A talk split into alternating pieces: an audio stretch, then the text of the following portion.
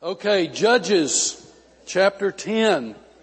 Outline on the table in front of you. We're at the sixth verse of the 10th chapter. We're about to begin a study of Jephthah.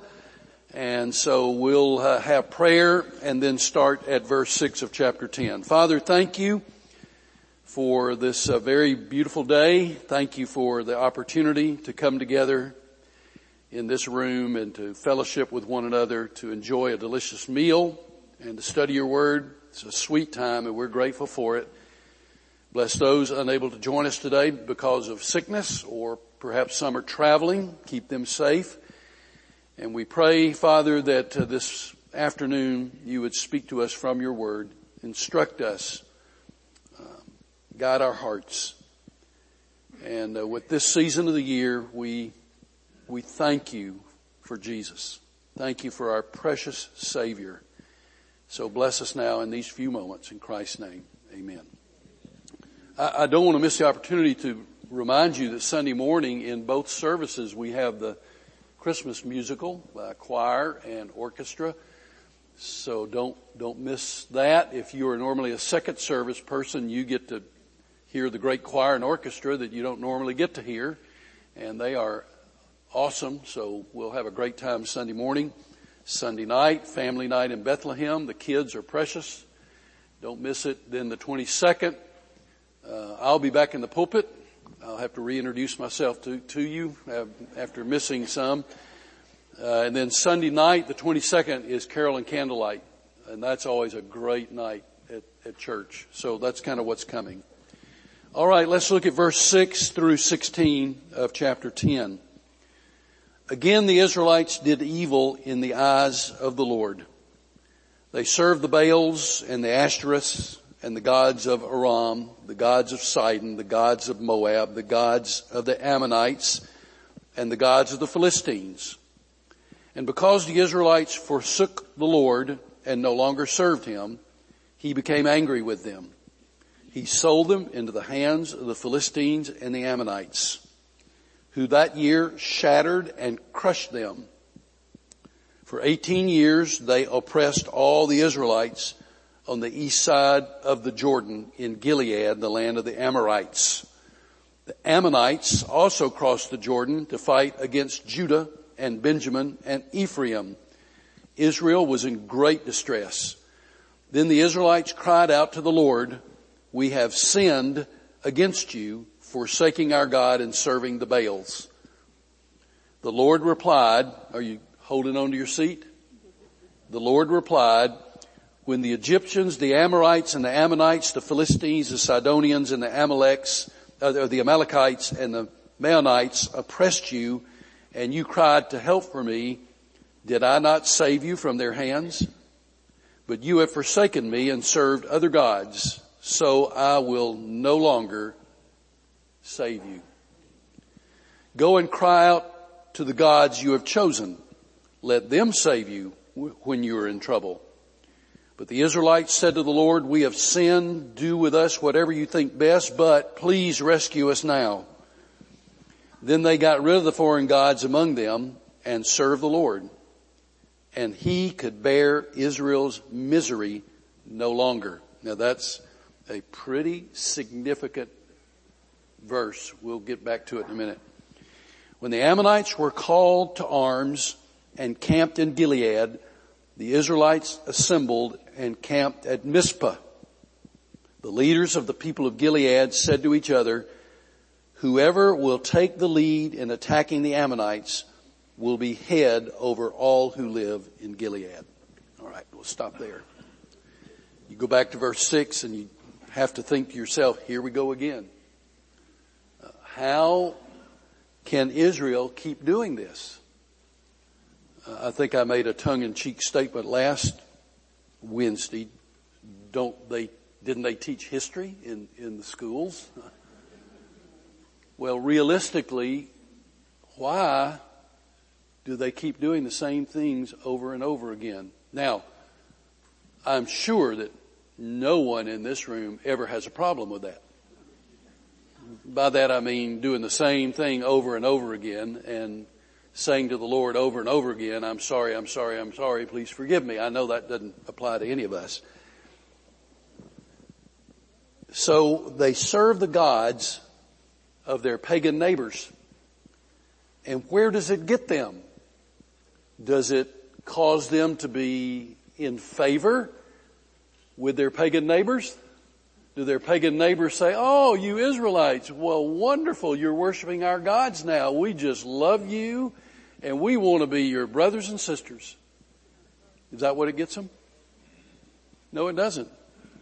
All it gets them is oppression from the very people whose gods they are worshiping. Isn't that amazing? The chief oppressors in this list are the Ammonites and the Philistines. In chapter 12 verse 7, when we get there, you will find that they are going to, Israel is going to get a brief respite as Jephthah defeats the Ammonites. But the Philistines, that's another matter. The Philistines will oppress Israel for generations.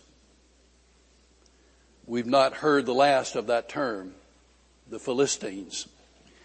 There's always a price to be paid for sinning against the Lord, and here the price is going to be steep for Israel. God is angry with them.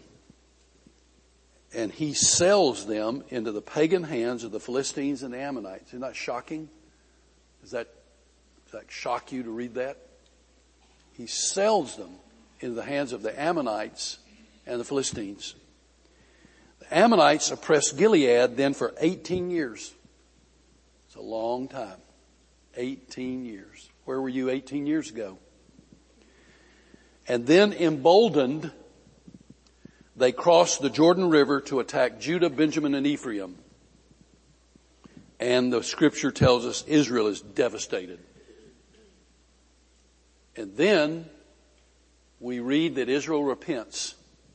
She repents.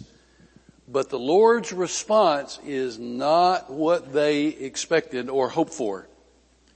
How many times have I delivered you and yet you turn your back on me again?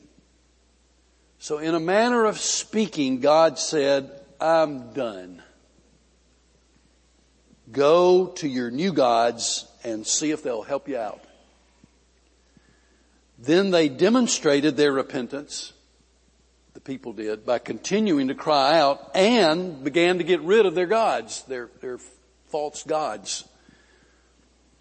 And God responds, but not from their repentance. This is interesting. He responds, but not from their repentance. I can't think like God thinks, but as God was looking at their repentance, did He say, I've seen this before. I mean, he would have had a right to say that. I've seen this before. Many times.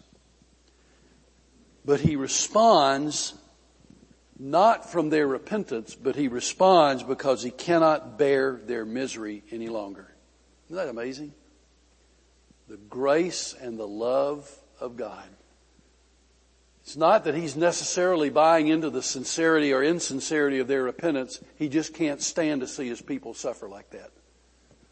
And so he begins to act. Shows astonishing grace, which by the way is the sinner's only hope. Now, let's continue on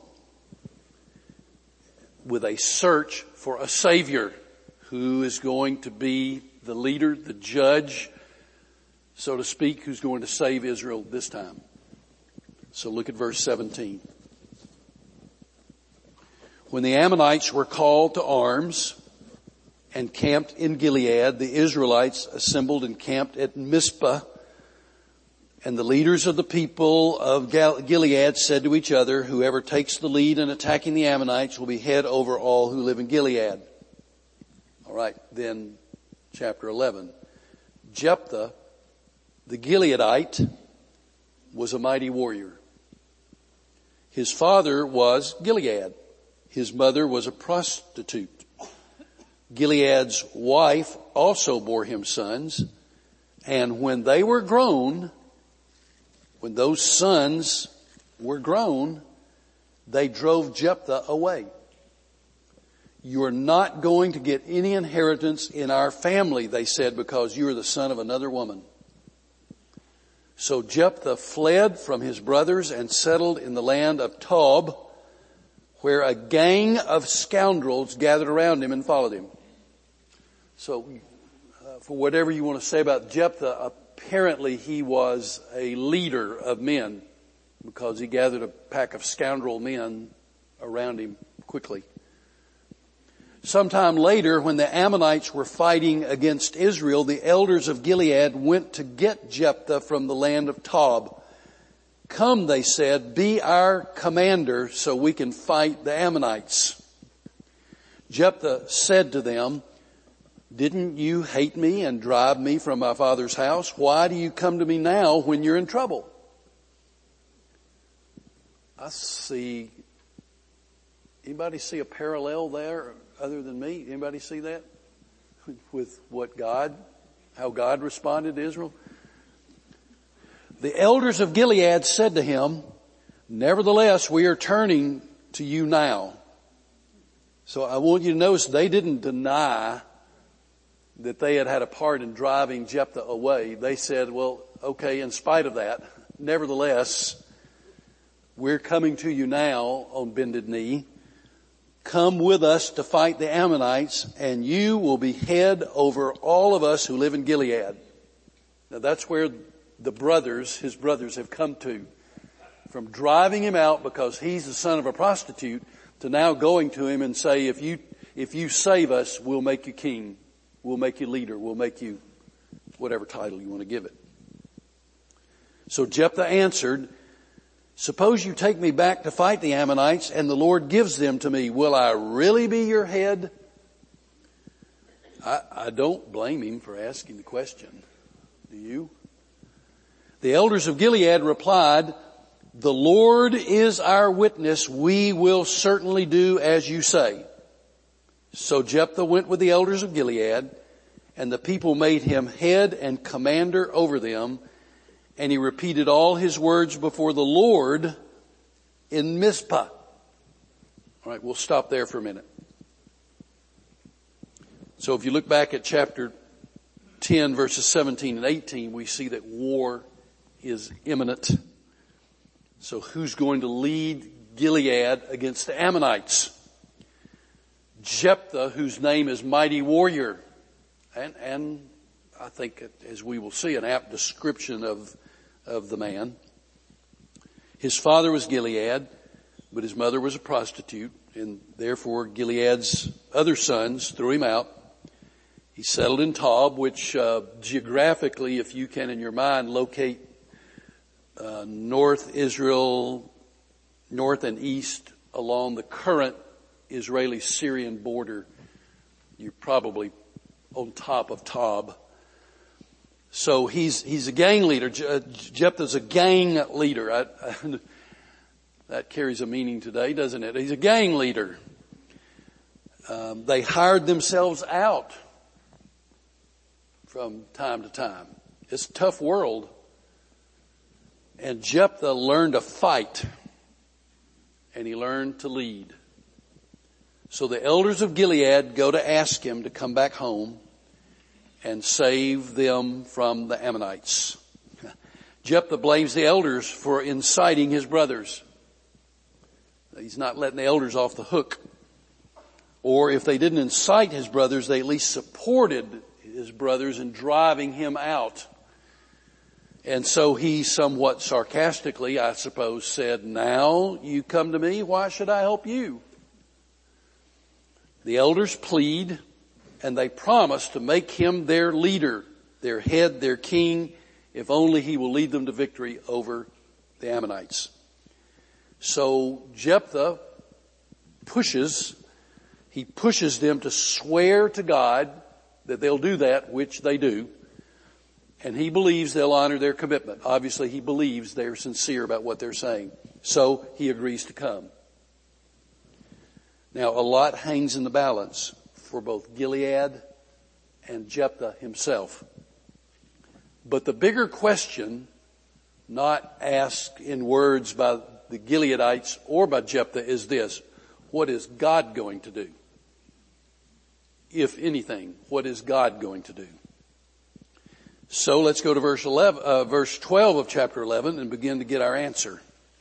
Then Jephthah sent messengers to the Ammonite king with the question, what do you have against me that you have attacked my country? The king of the Ammonites answered Jephthah's messengers. When Israel came up out of Egypt, man, he's going back in history, isn't he?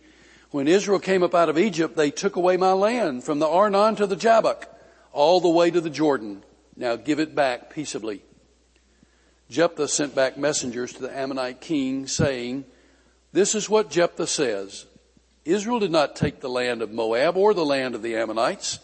But when they came up out of Egypt, Israel went through the wilderness to the Red Sea and on to, the, on to Kadesh. Then Israel sent messengers to the king of Edom saying, give us permission to go through your country. But the king of Edom would not listen. They sent also to the king of Moab and he refused. So Israel stayed at Kadesh. Next, they traveled through the wilderness, skirted the lands of Edom and Moab, passed along the eastern side of the country of Moab and camped on the other side of the Arnon. They did not enter the territory of Moab, for the Arnon was its border. Then Israel sent messengers to Sihon, king of the Amorites, who ruled in Heshbon, and said to him, Let us pass through your country to our own place. Sihon, however, did not trust Israel to pass through his territory, he mustered all his troops and encamped at Jahaz and fought with Israel. Then the Lord, the God of Israel, gave Sihon and his whole army into Israel's hands, and they defeated them. Israel took over the land of the Amorites who lived in that country, capturing all of it from the Arnon to the Jabbok and from the de- desert to the Jordan. Now, since the Lord, the God of Israel, had driven the Amorites out before his people Israel, what right have you to take it over?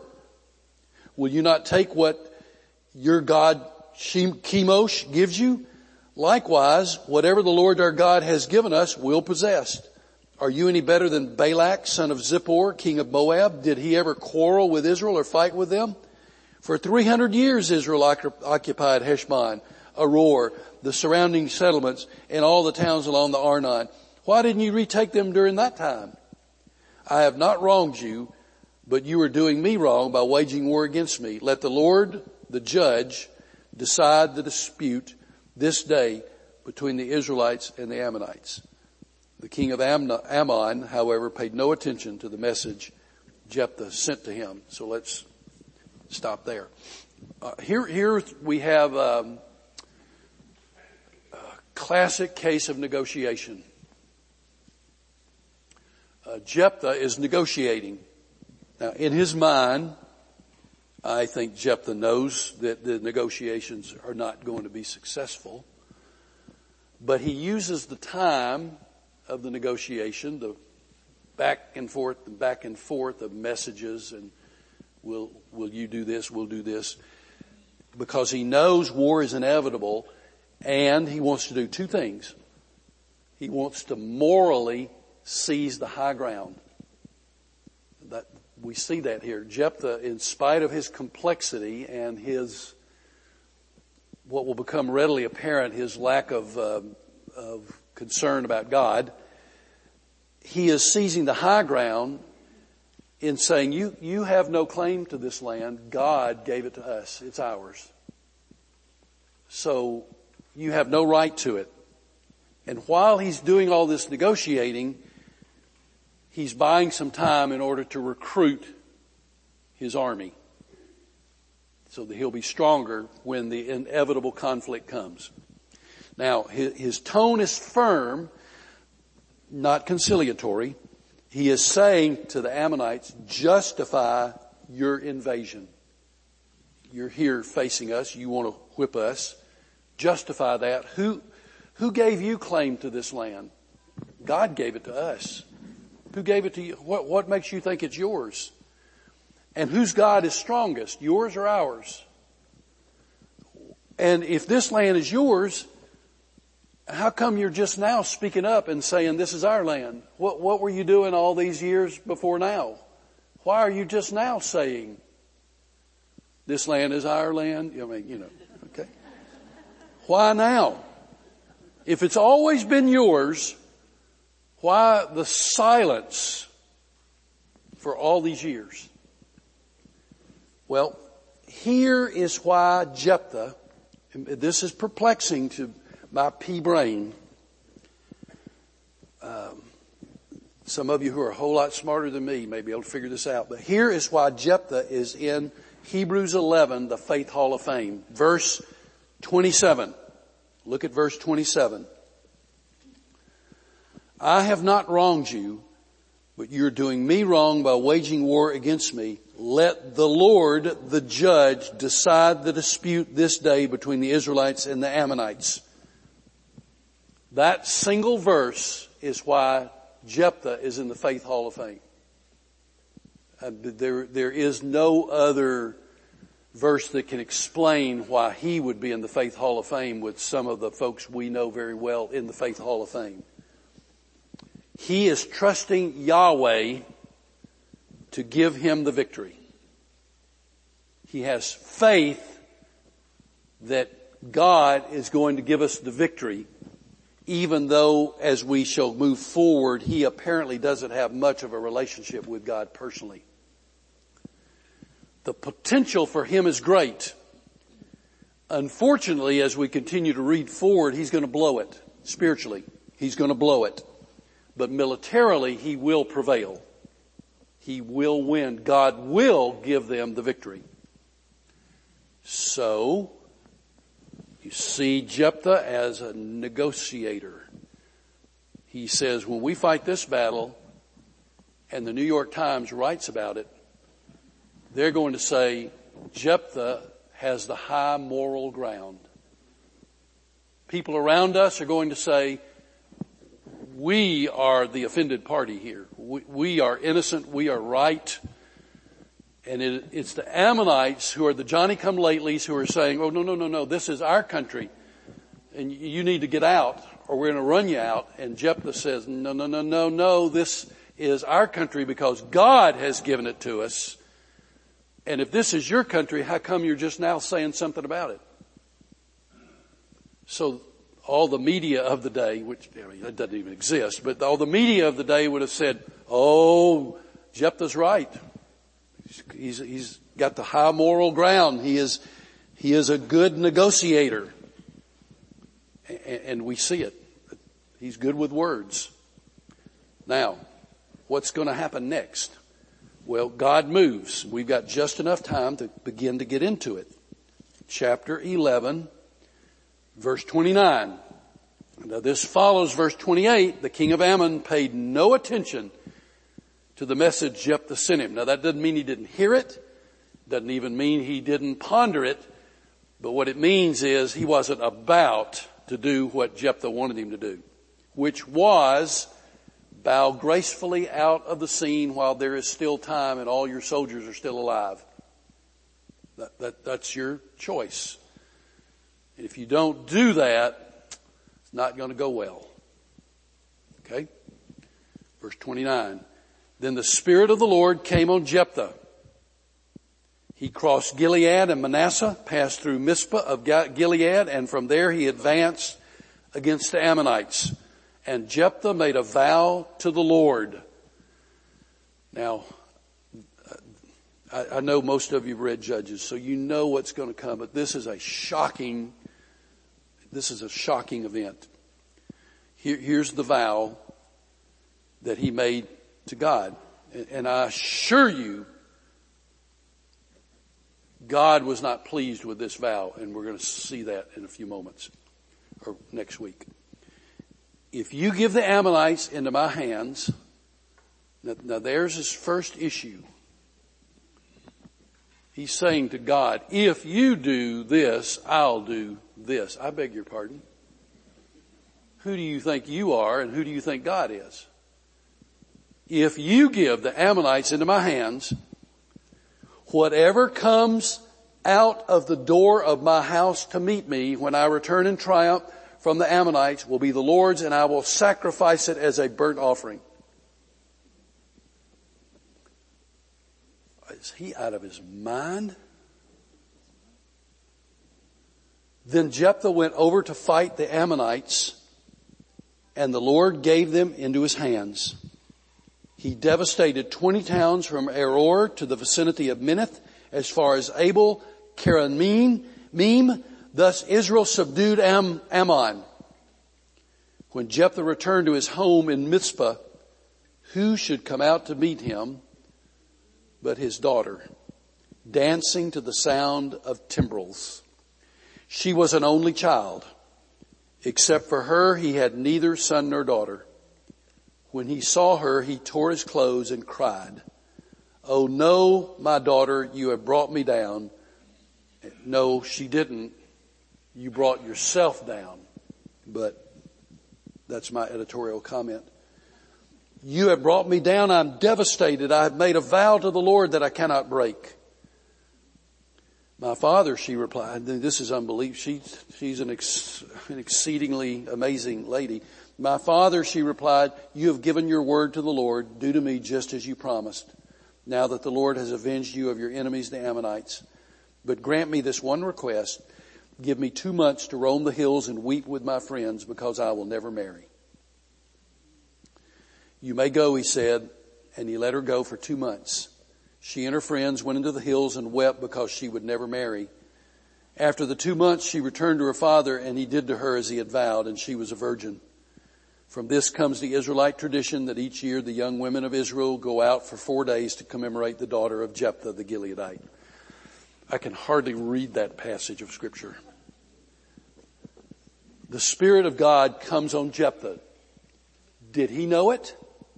There's no evidence at all that he was aware that the Spirit of God was on him, at least verbally. There's nothing to indicate it. And it reminds us that God uses people who don't know him. God uses people who don't know him.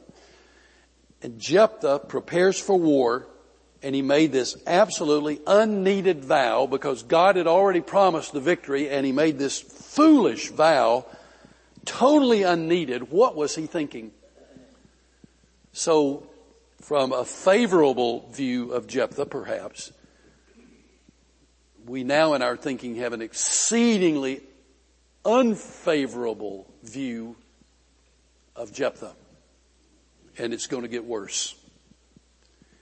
The Lord gives Jephthah a resounding, resounding victory. He returns home and his daughter comes out of the home first. I have a daughter and of our multiplicity of, of grandchildren, we have one who is a girl, granddaughter. I cannot even imagine. I mean, this is horrifying to think about. She is, is amazing in her response. She says, don't break your vow. Just give me a couple of months to visit my friends and mourn with them. Uh, that's remarkable. If I had asked for a couple of months, I would have hightailed it to the hills and he would have never found me. But she returns home. His vow, back to the vow, his vow begins with if. And he shows there his angst, his doubt about what God had promised to do. We're going to stop. And so we'll pick up there. Um, next Wednesday. And we'll try to get to a happier passage to go into Christmas with, but um, I mean this this is this is horrifying to me, and I, I know it is to you also. So what is he thinking? And there are some who have tried to explain away the words here, but you can't do it. We'll we'll explain that next time. You, you just you can't do it. It is what it is. It is exactly what you think it is, and it, it's horrible. So we will deal with Jephthah uh, next time, and I think we'll finish uh, Jephthah. And then we've got some other, again, some minor judges, and then we get to the big boy, Samson. Okay? Now, you remember my opinion of Samson. Have I already, did I already tell you this? Um, we picture Samson as this big muscular bodybuilder type.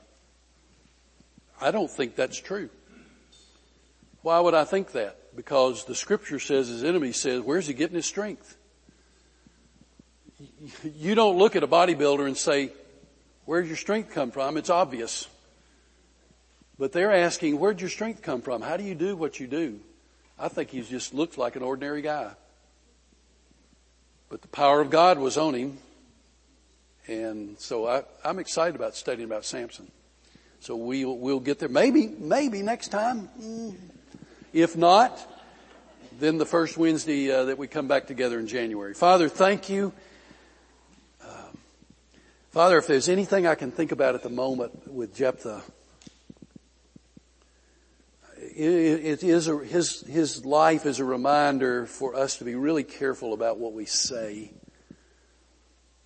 I, I think about what he said to you, is wanting to bargain with God and and making a foolish, foolish promise. I, I pray, Father, there'll be a guard on our lips that we would never say anything so foolish in, in our hearts and in our lives and in our relationship with you and with others. So Father, um, I pray that this has been a good time for us today and it's a sobering passage, but I pray that we'll let the truth of the word swirl around in our hearts and in our minds and we'll be back next week and, and continue in the life of Jephthah and then move on from there to more judges and to Samson. Keep safe each person here. Keep us healthy. Bring us back together again next week. In Jesus' name I pray. Amen. God bless you. See you next time.